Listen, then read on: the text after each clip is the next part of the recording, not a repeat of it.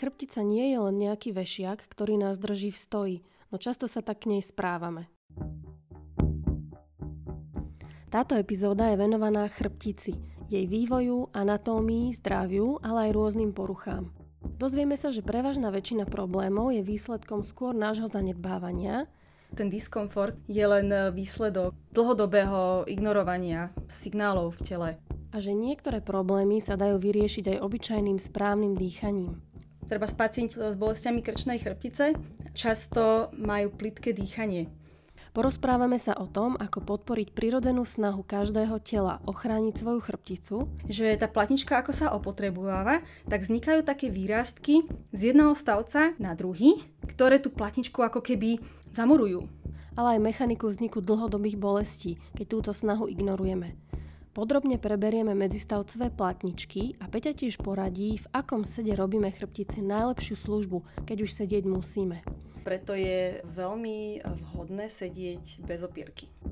Petra Hudák je neurochirurgička. V jogovom svete máme mnoho kvalitných učiteľov a fyzioterapeutov, ktorí vedia pomôcť pri bolestiach chrbtice, ale Peťa pozná veci naozaj zvnútra. 10 rokov sa špecializuje na chirurgickú, ale aj konzervatívnu liečbu chrbtice a jej prácu doplňajú aj operácie na mozgu a na mieche. Už popri štúdiu medicíny sa začala venovať joge a snaží sa spájať poznatky z obidvoch svetov tak, aby sa navzájom nevylúčovali, ale doplňali sa. Ako sama hovorí, ťažšie ako pacienta zoperovať je presvedčiť ho, že výsledok svojej liečby má hlavne vo svojich rukách a že správnym cvičením a zmenou životného štýlu často operáciu ani netreba. Moje meno je Radka a v tomto podcaste vám chcem ukázať, že yoga má tisíc a jednu podobu. Počúvajte prosím s chladnou hlavou. Čau Peťa, ty si povolaním neurochirurgička a ja som si prečítala, že to zahrňa diagnostiku, liečbu, rehabilitáciu ochorení nervového systému. Teda tam patrí mozog, miecha, periférne nervy a patria tam aj podporné systémy ako lepka a chrbtica. No, neurochirurgia je veľmi široký pojem. Je to v prvom rade chirurgické ošetrenie uh, mozgu a orgánov uh, chrbtice, teda časti chrbtice. Patria tam aj operácie na mieche, potom operácie periférnych nervov, ktoré sa nachádzajú uh, v končatinách vychádzajú miechy alebo z chrbticového kanála. A keďže je to veľmi, veľmi široký odpor, tak ako postupuje veda, ako sa stále zväčšuje množstvo dát, ktoré máme, tak e, sa neurochirurgovia ako iní špecialisti špecializujú na rôzne podoblasti. Ty žiješ v Nemecku a pôsobíš na jednej nemeckej klinike ako neurochirurgička, ale študovala si na Slovensku alebo v Nemecku? Hm, áno, ja som vyštudovala medicínu v Bratislave na Univerzite Komenského.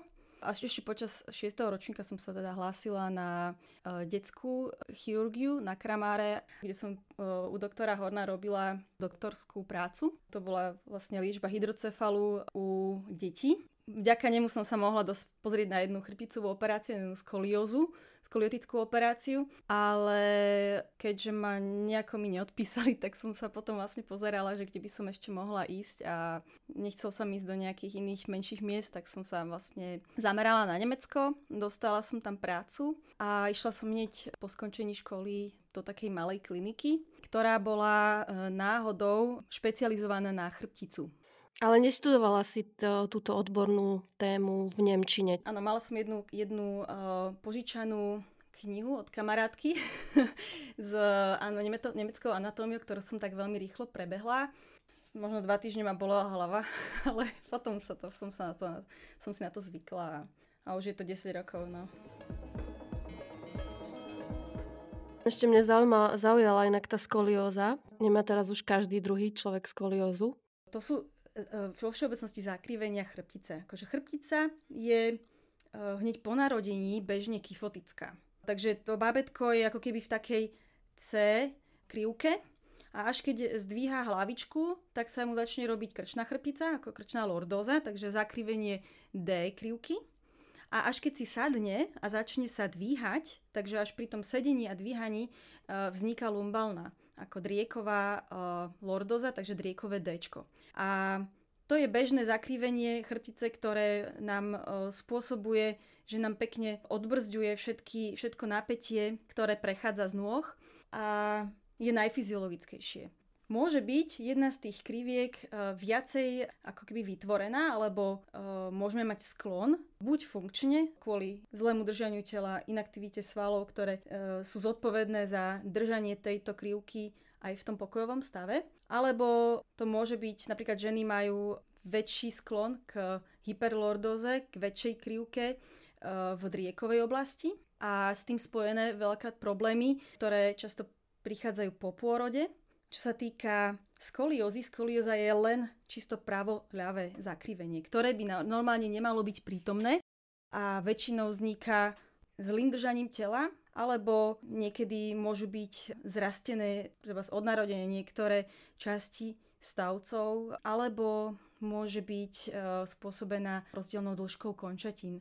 Normálne, keď sa e, meráme pacientom nohy, teda ja, ja väčšinou sa snažím každému pacientovi merať nohy, tak uh, pri väčšine pacientov je nejaká taká odchylka a 1 cm, 2 niekedy ani vôbec nevieme o tom, že, že máme rozdielnú dĺžku nôh, lebo tá chrbtica to vie veľmi pekne vykompenzovať. Keby sme to mali tak vo všeobecnosti povedať, čo sú tie najčastejšie príčiny, prečo pacienti vstúpia na vašu kliniku? Väčšinou je to bolesť chrbtice, ktorá už je s nejakým spôsobom diagnostikovaná u všeobecného lekára a treba už aj u ortopéda. Eh, pacienti už majú eh, väčšinou aj zobrazovacie vyšetrenie. No a prídu veľakrát aj s diagnózou, že mám vyhreznutú platničku a preto ma boli toto a toto. Alebo mám zúžený chrbticový kanál, to už im niekto povedal a ono treba byť veľmi opatrný s týmito nálepkami, pretože pacienti sa na takéto diagnózy eh, zvyknú veľmi fixovať a keď sa ja im potom snažím, ja ich vyšetrím, zistím, že majú treba ochabnuté svalstvo, že majú hyperlordózu, že majú treba bolestivé sakroiliekálne kluby a vysvetlím im, že vlastne prečo dochádza k tej bolesti, ktorú majú, tak oni povedia, ale ja mám ten výreznutú platničku. A mi to povedali a teraz čo s tým? Áno, to je vlastne len ten výsledok všetkých tých predchádzajúcich procesov v tele, ktoré to telo sa snažilo kompenzovať dlho ale dlho nedochádzalo k náprave ani k nejakej zmene životného štýlu a tým pádom e, dochádza k takým drobným nestabilitám. Veľakrát nemajú e, klinické problémy, trebárs e, nestriela im do nôh a na takomto uh, pacientovi sa dá ešte veľmi veľa dobre pracovať bez toho, aby museli byť operovaní. A veľakrát, keď pacienti prídu do našej ambulancie už tak dlho počúvali o tomto probléme, že uh, ako keby tá motivácia ešte aktívne prispievať k tomu, aby som vyzdravel a nebol operovaný, je uh, veľmi nízka. Toto je nebezpečné. Vždy treba toho pacienta aktivizovať, že on má v podstate svoj osud, osud svojej liečby z veľkej časti vo svojich rukách. Aby si uvedomil, že, že keď on k tomu neprispeje a on nebude motivovaný a on nebude chcieť na tom niečo zmeniť, tak sa veľa toho nestane. Je veľmi dôležité, aby každý pacient uh, sa dostal do nejakého takého, takej psychickej rovnováhy. A vďaka uh, vede a systematickému zbieraniu dát máme už dosť veľa poznatkov na to, že vieme povedať, uh, že, že treba sa yoga, aj uh, meditácia mení štruktúru mozgového tkaniva, zhusťuje šedú mozgovú hmotu a mení architektoniku práve v centrách, ktoré sú zodpovedné trebárs za depresiu, úzkostné stavy a treba aj bolesť. Dopad je nejaký 0,3 efekt, čo je treba, čo sa týka depresie, veľmi podobný efekt ako pri antidepresívach. V stave stresu nie je organizmus schopný zaoberať sa ničím iným ako riešením toho bolestivého podnetu. To znamená, že tento prostredie je nevhodné na to, aby sme e, začali aktívne sa venovať treba s oslabnutým svalom, ktoré viedli tej bolesti, lebo ten bolestný podnet pôsobuje aj treba stiahnutie tých svalov. Len tá určitá bolesť alebo ten diskomfort je len e, výsledok dlhodobého ignorovania signálov v tele. A už len to, že si v kľude sadneme a možno sa začneme len trošku naťahovať, musíme mať samozrejme aj tú sériu cvikov, ktoré máme robiť, vieme veľa zmeniť.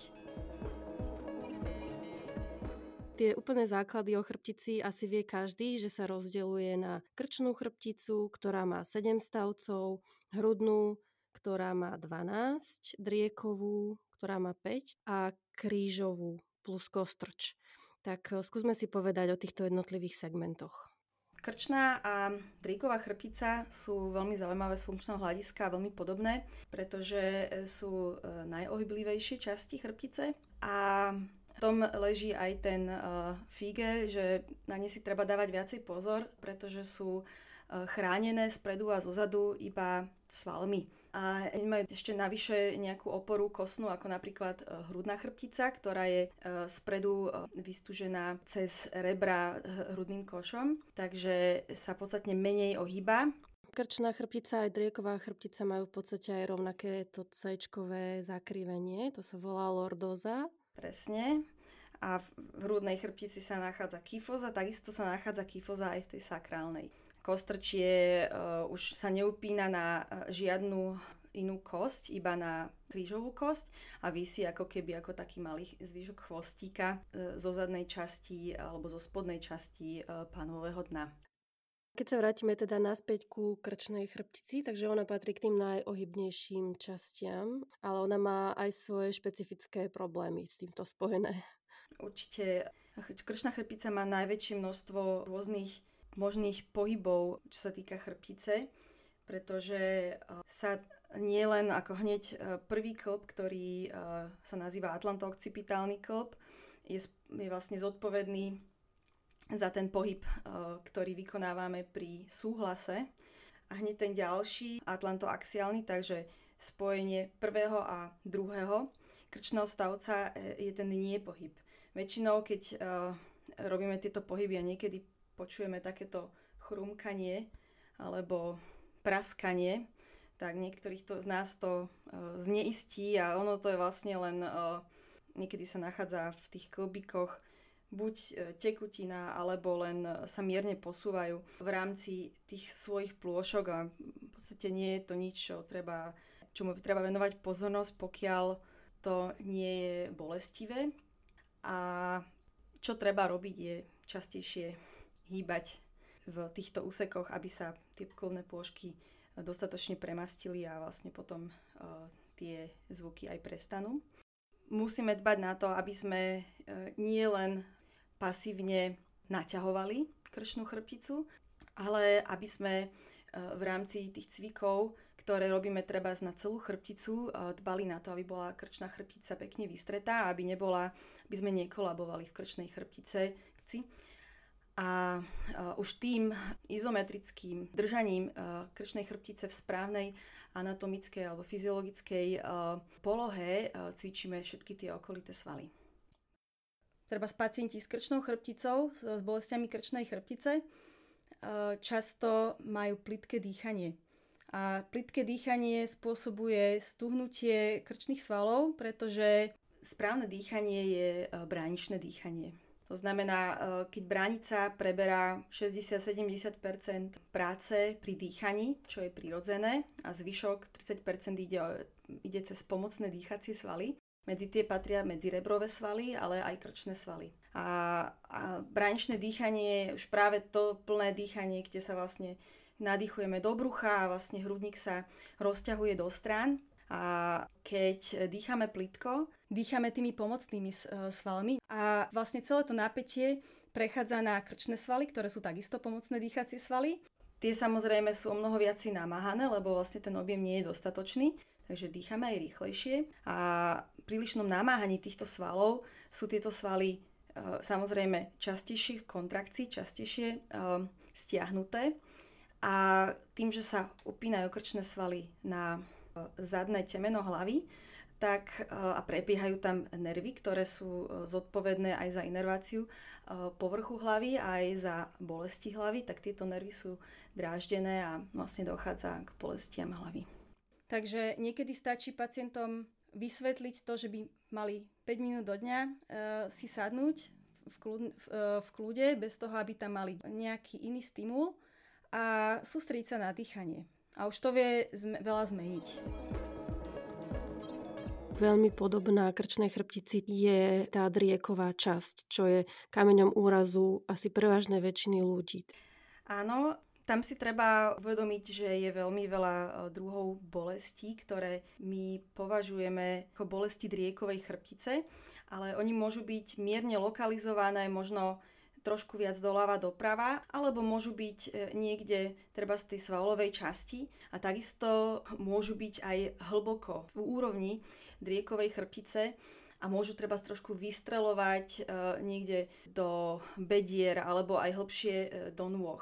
A toto treba rozlišovať, lebo veľakrát práve my to dávame do jednej skupiny, že teda bolí nás chrbát, bolí nás niekde tam dole, ale tá bolesť môže vychádzať nielen z toho svalového aparátu, ktorý prvý, keď sa uh, presilí, tak uh, nám vydáva tie signály.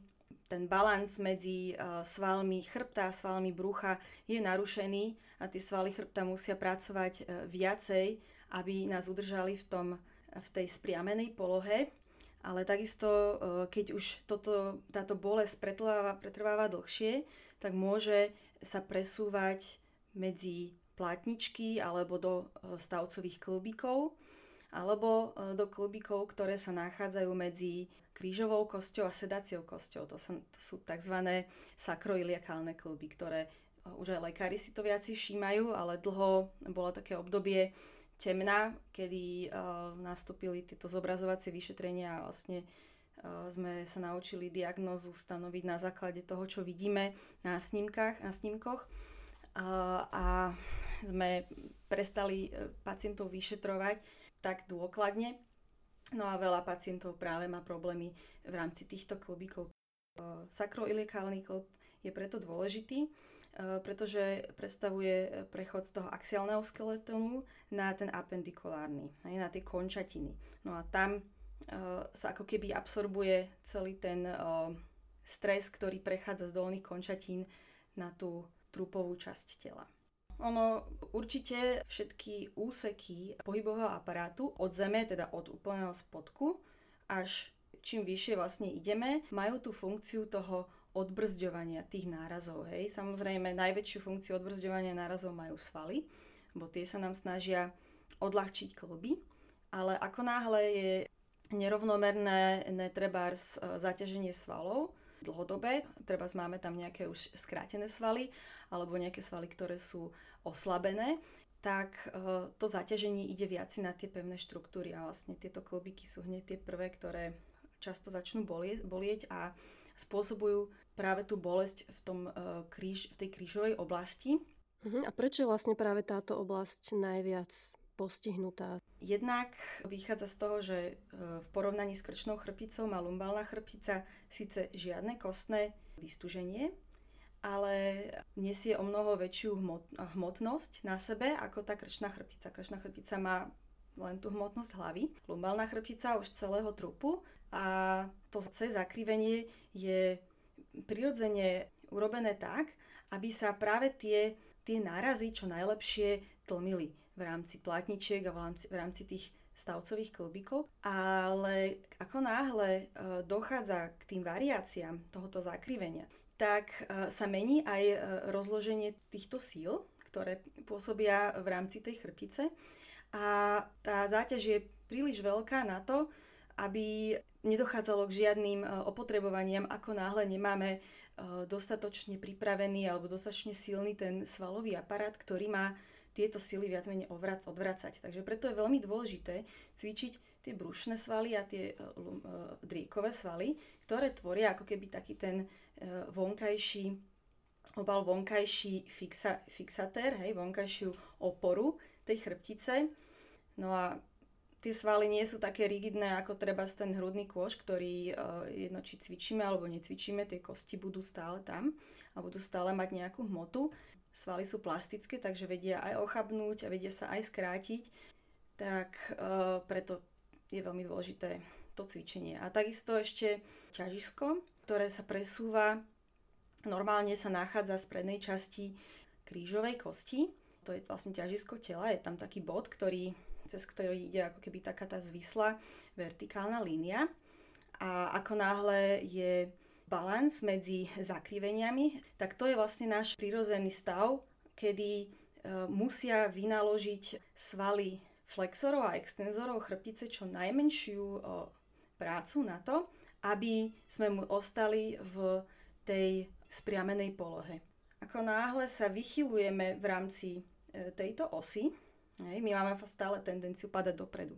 To si človek ani neuvedomuje, lebo vlastne tá bazálna bazálna práca tých svalov je autonómna, to si to a vlastne uvedomujem si to iba vtedy, keď zrazu cítime, že oh, už nás niečo boli, že musím sa tak ako keby natiahnuť, hej, že vytiahnuť hrudník dopredu. Ale to je vlastne aj dôvod, eh, keď sa vychyluje práve táto os v rámci tých rôznych variácií chrbtice, treba z dlhodobo pretrvávajúcej hyperlordózy, hej, veľkej krivky, alebo dlhodobo pretrvávajúcich skrátených uh, ohýbačov bedier, hej, tak takisto sa vychylujeme dopredu a ono, uh, telo má obrovské kompenzačné mechanizmy. Tak, aby sme to, čo telo v podstate potrebuje, aby ostalo v priamenej polohe, aby nespadlo dopredu ani dozadu a aby treba sme vedeli pozerať pred seba, aby sme neboli takí zohnutí, že zrazu uh, pozeráme len do zeme a že už sa nevieme vlastne zdvihnúť uh, pohľad hore. No a keď napríklad sú nejaké aj patológie alebo obrovské zmeny v krčnej chrbtici, keď sa opotrebovala krčná chrbtica, tak tá, tá krivka sa mení na kyfotickú krivku. Takže uh, my vidíme potom už aj na tom zobrazovacom vyšetrení, ako tí pacienti úplne buď strácajú, len vlastne sa len ako keby vyrovná tá C-krivka, tá lordóza, ale časom tým opotrebovaním platničiek sa úplne zmení tá krivka. To znamená, že sa ako keby viacej skláňame dopredu. Uh-huh. To je to, ten telefonický alebo ten mobilný krk, že pozeráme do telefónu. Áno, presne. Ako, je to ešte fajn, keď to človek chytí na začiatku, keď je to len funkčného charakteru. A a vlastne je to len výsledok ochabnutých svalov a na tom vieme pracovať. Ale potom, samozrejme, keď toto trvá veľmi dlho, tak e, sa dostávame k takému stavu, kedy sa tie zmeny zafixujú už v tých kostných štruktúrach a už sami e, cvičením nevieme tú fyziologickú krivku dosiahnuť a, a tým to všetkým, týmto všetkými zmenami sa posúva práve celá táto os tela dopredu a niekedy je to aj viacero centimetrov, tak, že vlastne zadné, e, tie stavače chrbta musia vy, e, vyvíjať obrovskú námahu na to, aby človek nespadol dopredu. Tak e, vznikajú tie dlhodobé bolesti chrbta. Nie je to len vždy o tých svaloch, ktoré v podstate sa stále stiahujú, ale svaly sa vedia stiahnuť alebo vedia sa ako keby fixovať v nejakej polohe iba do určitej miery alebo rozťahovať, alebo ako keby uh, uvoľňovať. Hej. Oni, uh, každý sval má nejaký ten životný priebeh a oni keď uh, na začiatku sú, ako, sú bežne proste namáhané, stiahované a rozťahované a ako náhle treba nie sú používané, tak postupne dochádza aj k tomu, k tej atrofii toho svalu, že ten sval má sa viacej, tá štruktúra svalu sa mení, treba sa prestavuje dostáva sa tam viacej treba stukových častí, hej, že ten sval e, má menej e, tých svalových buniek v sebe a, a stráca tú funkciu. Tento stav nastáva, keď uh, sú dlho tie, tie svaly uh, nesprávne používané alebo nepoužívané a potom už tie zmeny prechádzajú do tých koštných štruktúr. Dá sa tento proces zvrátiť cvičením, ako si hovorila o tých otrfovaných svaloch, že dajú, dá sa to zvrátiť, keď ja začnem pomaly systematicky cvičiť?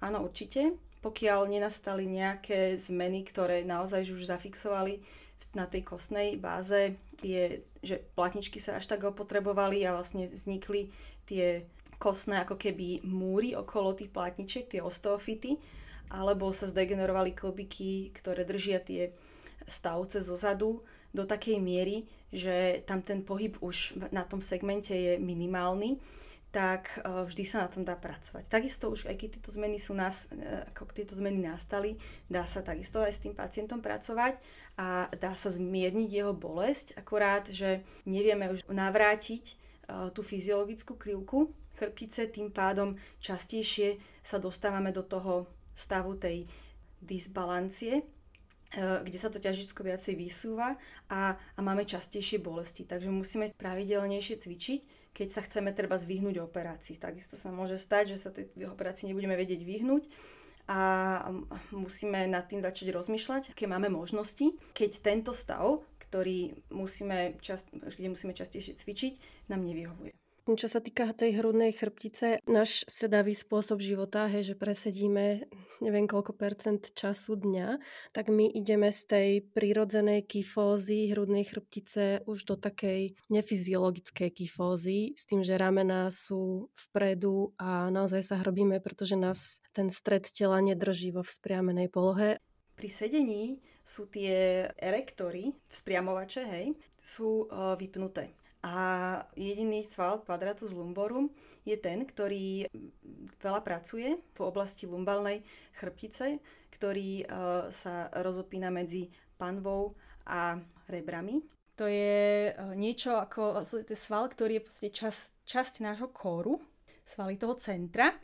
A keď je neustále stuhnutý, hej, no, neustále v tom, v tom krči, tak spôsobuje tiež uh, zväčšenú lordózu hej, v trieku a on je aj zodpovedný, uh, v podstate to je náš posledný sval, ktorý je aktívny, keď už máme inaktívne tie stavače, alebo keď máme inaktívne rušné svalstvo. On si to odmaká a aj keď sedíme rovno výstretí, tak keď sme opretí, vypíname tie svaly chrbta, ktoré sú tie také tie naj, najpovrchnejšie. Preto je e, veľmi e, vhodné sedieť bez opierky. A to je to, čo môžeme v podstate spraviť pre náš chrbát. Krížová e, časť chrbtice, to je, pokiaľ viem, takých 5 stavcov spojených už do takej jednej väčšej kosti a potom to postupne prechádza do kostrče. Akú funkciu má vlastne krížová kosť ona tam má uh, hlavne tú funkciu toho prepájadla lumbárnej chrbtice so sedáciou kosťou. Takže je to ako keby taká krížovatka, ktorá nemá síce veľa možností sa ohýbať, ale pri cvičení je veľmi dôležité si uvedomiť, že kde sa točí krížová kosť, tak tam, by sa, tam sa točí aj uh, drieková chrbtica, pretože drieková chrbtica čo je na nej zaujímavé, nemá možnosť sa moc otáčať do, do bokov. A prvý mobilný segment je až ten prvý, druhý lumbálny stavec a vlastne prechod uh, medzi hrudnou a lumbalnou chrbticou. Takže to si treba uvedomiť, keď nemám treba otvorené bedra, pretože tá krížová kosť je spojená so sedáciou kosťou, tá je takisto rigidná. A keď bedra nie sú otvorené a rotujem, tak chcem rotovať iba toľko, ako viem rotovať v bedrách. Čiže ak som to dobre pochopila, je dobré mať, alebo respektíve je dobré pracovať aj na otvorení e, bedrových klbov, aby potom tie sakroiliakálne klby neboli preťažované pri rôznych druhoch pohybu. Áno. A navyše posilňovaním brušných svalov. Takže to sú také tie, dva, tie dve hlavné príčiny, ktoré sa snažíme identifikovať a odstrániť, ako náhle pacienti uh, pociťujú bolesti v tej sakrálnej časti, tak sa snažíme koncentrovať práve na tieto dve možné príčiny. Počas nášho rozhovoru ty si veľa spomínala platničky, ktoré sú veľmi dôležité a oni tiež pôsobia ako také šok absorbery pri nárazoch, skokoch, pri chodení, pri behaní a tak ďalej. Je pravda, že s vekom je to nevyhnutný proces, že tie platničky degenerujú? No už v priebehu dňa, ako sa treba zobudíme, tie platničky majú inú výšku ako na konci dňa. No nenosia váhu. Uh-huh. Áno. A niekedy sa dá treba aj e, večer zmerať, tak e, môžeme mať niekedy až centimetr rozdiel. Je to fyziologické, má to každý človek, niekedy viac, niekedy menej. E, určitá časť, určitá časť nápetia prejde aj cez platničky a oni sú na to dobre vystavané a majú obrovskú schopnosť ten tlak zniesť. Ako náhle je sú tie síly rovnomerne rozložené, tak sa nemusíme báť, že keď uh, zle skočíme, že, že sa určite musí niečo s platničkou stať. Časom, tým, že vlastne nemáme skoro nikto nemá 100% rovnováhu medzi flexormi a extenzormi a treba aj keď máme ochabnutejšie svaly a nevenujeme tomu pozornosť, dochádza k opotrebovaniu platničiek a tým opotrebovaním tie platničky e, strácajú tú výšku. Nie je to ale stav, ktorý e, je nevyhnutný a deje sa u všetkých e, jedincov rovnako. Sú ľudia, ktorí trebárs niekedy ani vôbec cieľene nešportujú a majú krásne na, na treba z tých na snímkach krásny rozostup platničiek a sa človek čuduje, že vlastne či žijú vo vaku, alebo že kde boli posledných 30 rokov. Na mesiaci.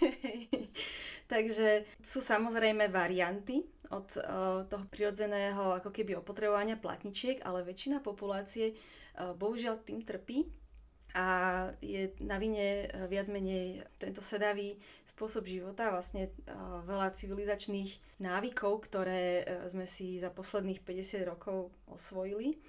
A ja som si raz prečítala takú vec, že človek ako stárne postupom rokov a necvičí, neohýba chrbticu do tých rôznych smerov, tak ona postupne ako keby tak stuhne, až tak skalcifikuje a je z toho taká iba jedna, taký jeden dlhý stĺpec. To je, to je práve ten, ten výsledok, ktorý si všímame. Nejde o to, že by tým pohybom sme bránili tomu osifikovaniu primárne, Ide o to, že tým pohybom stále aktivizujeme tie okolité svaly, ktoré odľahčujú tie tvrdé štruktúry. Keď neposilujeme tie svaly a ne- nerozťahujeme, aby sme mali čo možno najfyziologickejší pomer medzi sťahovačmi a rozťahovačmi, hej, to sú tie flexory a extenzory. A každý klb má tú kaskádu, jednak sú to tie väzy, ktoré sú najpevnejšie, ktoré, s ktorými sa ťažko dá takisto hýbať a e, do iných smerov, ako sú, ako sú prispôsobené. A jednak sú to aj tie svaly, ktoré ich takisto aj stabilizujú, ale aj ohýbajú. A tie svaly sú buď stiahnuté, alebo sú, uh, sa ne, neposilujú, tak tie kosti, ktoré sú spojené buď buď platničkami, alebo a vlastne takisto máme aj vzadu klbiky, tak keď tam nevznikajú tie pohyby pravo, ľavé, predozadné a točivé, ten neustále napätie a to neustále, tá neustála záťaž, ktorá nejde cez tie svaly, ide práve cez tieto štruktúry. A keď už sa to dostane do toho štádia, že to telo už vie, že tam sa niečo deje, tak ono sa snaží, keď to nevie spraviť svalmi, že spevniť, e, to sú aj tie stuhnuté svaly, keď máme trebárs vyhreznutú platničku, tak najprv mám pocit, že mám, mám dosku na chrbte, hej? Alebo že sa neviem vôbec hýbať, že proste Eh, všetky svaly sa stiahnu. To je takisto reflexná to je reakcia tela na to, že a niečo sa tam v strede deje, sú tam dôležité štruktúry, musím ich chrániť. Takže to znehybním. Takže to znehybne, tým znehybnením oni vlastne, to telo sa snaží ako keby chrániť tie štruktúry v tom, v tom chrbticom kanáli, tie nervy a tie, tie rôzne dôležité neuroštruktúry, aby nedošlo k väčšiemu poškodeniu. A to isté robí, keď je tento proces nie takýto akutný, ale je proste pomalý, to isté robí aj v tej platničke. Že tá platnička, ako sa opotrebováva, tak vznikajú také výrastky z jedného stavca na druhý, ktoré tú platničku ako keby zamurujú. Takže tá platnička, jednak sa znižuje e, výška platničky, takže je stále ušia, ušia, ušia a vie sa aj tak viacej vyklenovať smerom do chrbticového kanála, môže tlačiť na tie nervy, ktoré tam vychádzajú po bokoch z takých dierok, alebo priamo na všetky nervy, ktoré prechádzajú tým e, kanálom a idú v nižších, v nižších segmentoch von z chrbtice, alebo vznikne takto ako keby jeden celok, že niekedy to nazývame ako pseudofúzia, že vlastne to, čo my uh, chirurgovia odporúčime, keď už je tá, to opotrebovanie veľmi pokročilé, tak my povieme, že treba ten segment zrekonštruovať. To znamená, že tam nahradíme to miesto, ktoré e, vlastne kde platnička zmizla implantátom, ktorý zvýši znovu ten odstup tých dvoch stavcov. A aby sa to zrástlo, tak to musíme spevniť fixatérom. Pre jeden segment sú to 4 šrobiky, keď, je, keď bereme takú konvenčnú, konvenčnú liečbu, ktoré takisto ostávajú ako keby navždy vnútri. Hej. A ten segment je potom spevnený, sfúzovaný. To obmedzenie pohybu. Ale inak v princípe to telo má tie mechanizmy, ktoré som spomenula na to, aby zachránil tie štruktúry v tom chrbticom kanále. Takže on vlastne, ono to telo buduje práve všetky tie hrádze, snaží sa tú platničku spevniť, pretože svaly nie sú schopné prebrať túto úlohu, alebo z nejakého dôvodu toto, táto záťaž pokračuje príliš dlho. Čiže oni sú vlastne tým kompenzátorom nejakého iného zakrivenia chrbtice, ako je fyziologické. Áno, majú, samozrejme, majú, oni sú elastické, takže vedia sa presne ako tí, pri tých predklonoch a záklonoch, tak vlastne dochádza k presunu tej zá, záťaže predozadne v rámci platničky. A to platničky vedia o, veľmi dobre kompenzovať, ale oni majú potrebujú určitý čas na vyrovnanie tej záťaže, keď sú treba v extrémnom predklone alebo v extrémnom záklone. Preto sa neodporúča práve kvôli tomu, že tá platnička potrebuje byť chvíľku v nejakej tej neutrálnej polohe, ísť z extrémneho predklonu do extrémneho záklonu. No toto mne inak dáva veľký zmysel, lebo v Aštange v prvej sérii, keď robíš tie záklony na konci prvej série, aj vlastne na konci každej série, robíš e, tie mostiky, čo dá sa považovať za extrémne záklony a hneď potom je Paščimotanasana, to je ten e, hlboký predklon a mne to za každým robilo veľké problémy, takže ja som to musela prestať robiť.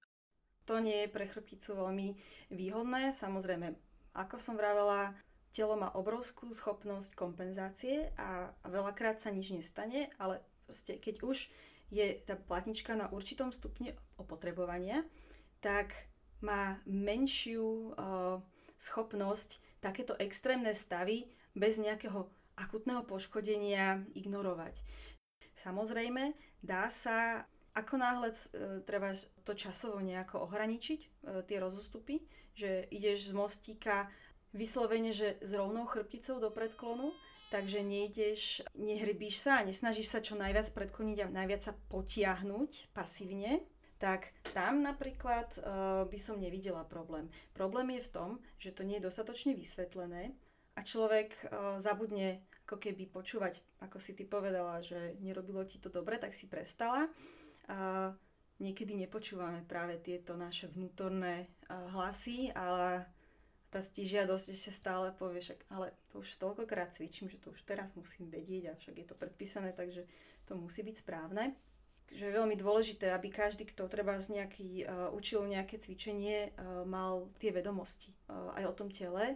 Práve pri nie úplne najflexibilnejších študentov, na, študentov, ktorí treba už chodia pravidelne, ale majú tam určité chyby v tých pohyboch, ktoré už majú tak za, za, zamurované, že ani si neuvedomujú, že to robia, aby ich vedel naviesť, aby ich vedel usmerniť.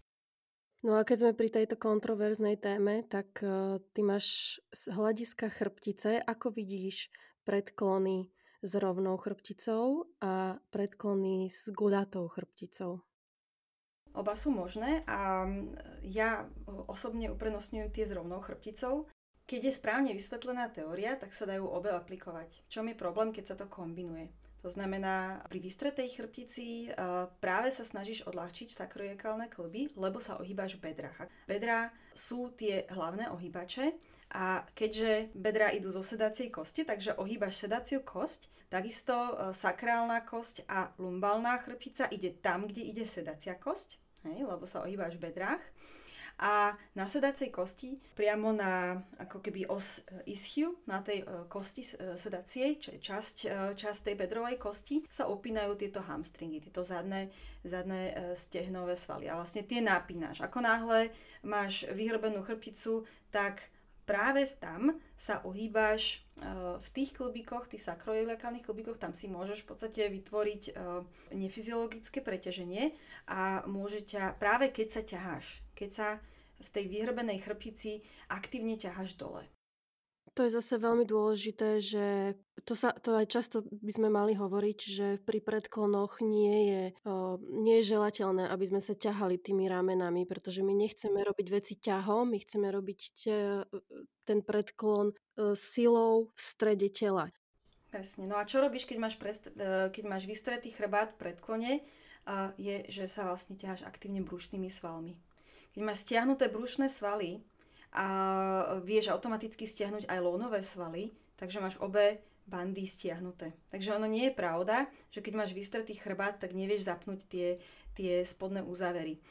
Je veľmi dôležité, na čo cvičíš. Ako ja e, vždy toto sa snažím aj vysvetliť aj e, študentom, aj pacientom, že treba len vedieť, čomu sa treba vyvarovať a možno poznať svoje telo, ako náhle mám už nejaké tie zdravotné problémy, tak práve vtedy začne hrať úlohu, ako tie cviky vykonávam.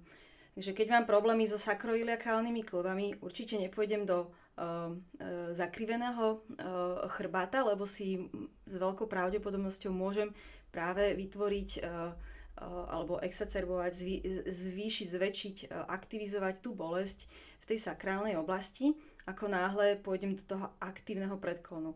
Ale ako náhle nemám žiadne problémy, tak si to môžem, si môžem samozrejme vybrať, ako variantu preferujem len musím vedieť, ako, ako to chcem cvičiť. Tam už zase treba myslieť vlastne na ostatné, na, na telo ako celok. A asi tu platí to staré známe, ktoré sa vždy hovorí, že všetko je veľmi individuálne a nedá sa jedno cvičenie aplikovať na, na všetkých rovnako. Určite. Vo všeobecnosti ktoré svaly sú tie najpodstatnejšie na to, aby sme si udržali čo najdlhšie zdravý chrbát? Viacej sa treba eh, koncentrovať práve na tie hlboké brúšne svaly, ktoré spôsobujú jednak ten brúšny lis a jednak berú okolo 70% zaťaženie platničiek. Ale určite je dôležité aj aktívne cvičenie triekového svalstva a celkovo chrbtového svalstva, pretože to učí to svalstvo napínaniu tých svalov a uvoľňovaniu lebo tá relaxácia je veľmi dôležitá. To uvedomovanie si toho, toho uvoľneného stavu. Hej? Lebo keď máme stále napnuté to svalstvo, tak si myslíme, že vlastne nerobíme žiadnu činnosť a už si aj neuvedomuje to, že tie svaly sú v tom krči. Hej, no a jeden z veľmi dôležitých svalov chrbtice, ktorý sa veľakrát zapúta, nazýva sa iliopsoas. On je hlavný uh, ohýbač bedra. Pritom zase pri sedavom zamestnaní je neaktívny. A tie svaly, ktoré sú uh, nečinné, ne, sa nenaťahujú, takže sa automaticky fixujú v tej kratšej polohe. Tým si spôsobujeme to, že tie svaly v riekovej časti sú viacej stiahnuté takisto, pretože tam dochádza k tomu väčšiemu zakriveniu a vlastne toto môže spôsobovať aj bolesti chrbta. Takisto hamstringy chceš naťahovať, lebo, to sú, lebo sú veľmi, veľk, veľ, majú aj veľkú úlohu zdraví chrbtice úplne približne, aký je pomer tých pacientov, ktorých problémy chrbtice pramenia z nejakého zranenia a ktorých z nesprávneho cvičenia alebo držania tela alebo z nejakého disbalansu v tele? Hrubý odhad. štatistiky varírujú. Treba z našej klinike máme tak asi pomer 20% zranení, 80% je opotrebovania chrbtice, takže viac menej to opotrebovanie chrbtice je, tam spadá veľká časť problémov chrbtice, a veľa pacientov sa na, k nám naozaj dostáva, uh, oni sa potom ako keby tak spasivizujú, takže oni, oni, sa, oni si povedia, že tak to je ten osud, lebo však to môže prísť a niektorí mi ešte povedia, tak vidíme sa na budúci rok, alebo vidíme sa pri ďalšej operácii.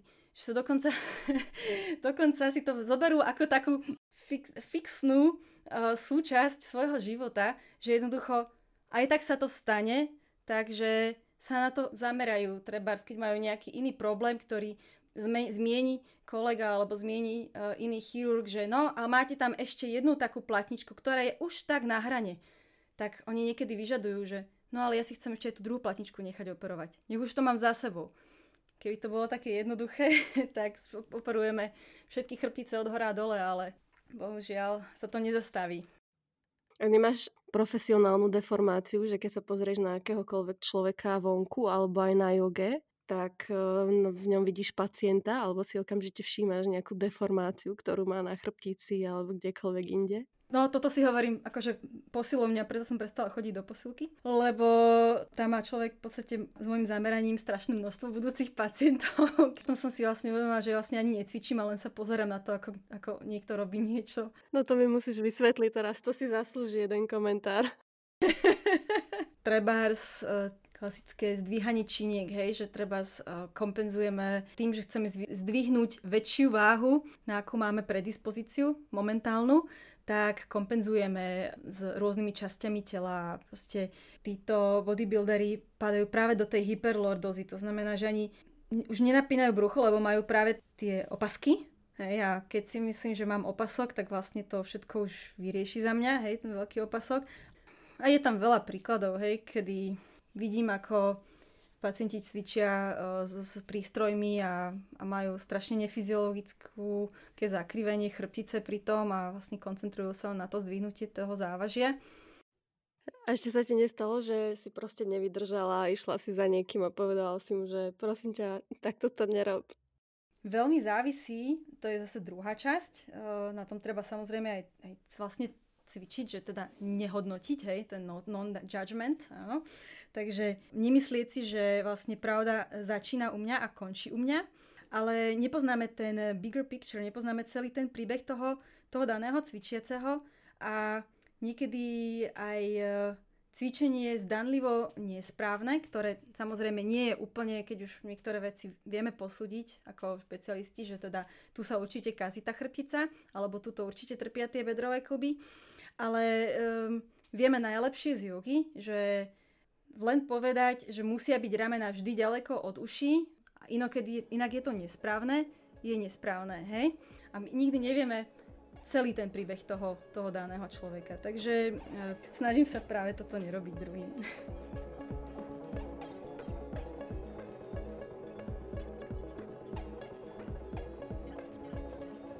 Ďakujem, že ste sa dopočúvali až celkom na záver.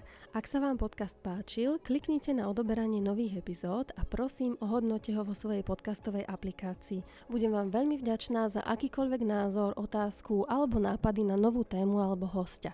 Môžete mi ich poslať cez môj Instagram na rdk počiarkovník yoga, buď do komentárov alebo priamo v správe. Ďakujem za počúvanie.